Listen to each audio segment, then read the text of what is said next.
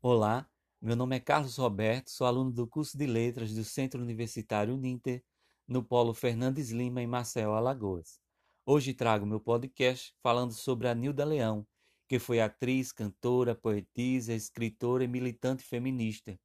Escrevia poemas desde os 13 anos de idade, mas só em 1961 publicou seu primeiro livro, Chão de Pedras. A Nilda Leão, por sua história e contribuição para o povo alagoano, foi uma mulher à frente de seu tempo. As mulheres, ao longo de boa parte da história da humanidade, desempenharam papéis sociais muito diferentes, mas importantes. Esses papéis sociais estão relacionados às diversas funções e atividades desenvolvidas ou exercidas por essas mulheres em sociedade, ao desempenhar suas relações sociais, ao viver em grupo. A mulher é símbolo de luta e resistência em busca de espaço e reconhecimento do seu importante papel na construção de um país mais justo e igual para todos. A Nilda Leão não é diferente. Em uma sociedade machista, desempenha múltiplas funções e consolida seu nome na cultura alagoana. A Nilda Leão escreveu textos para diversas publicações alagoanas, como as revistas Caetés e Mocidade, e os jornais Jornal de Alagoas e Gazeta de Alagoas. Nasceu em 15 de julho de 1923 em Maceió. Foi atriz, cantora, poetisa, escritora e militante feminista. Num evento organizado pela Federação Alagoana pelo Progresso Feminino em 1950, apresentou-se pela primeira vez como cantora.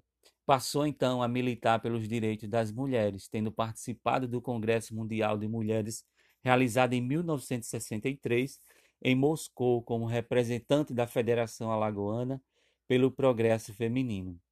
Escrevia poemas desde os 13 anos de idade, mas só em 1961 publicou seu primeiro livro, Chão de Pedras.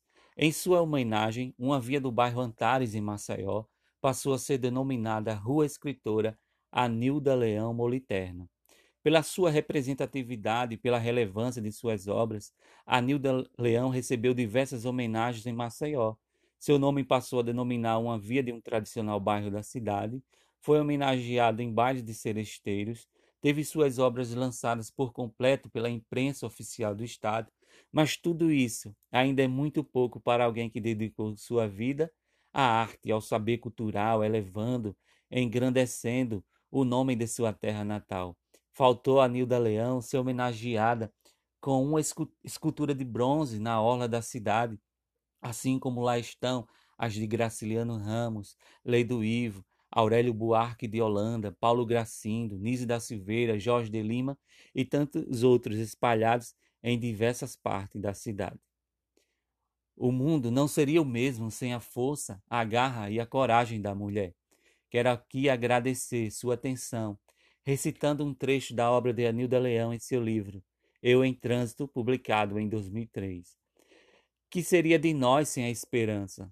O sol nasce todos os dias para nos ajudar a viver, e nós não temos o direito de nos voltar para o escuro se temos ao dispor tanta claridade. Muito obrigado.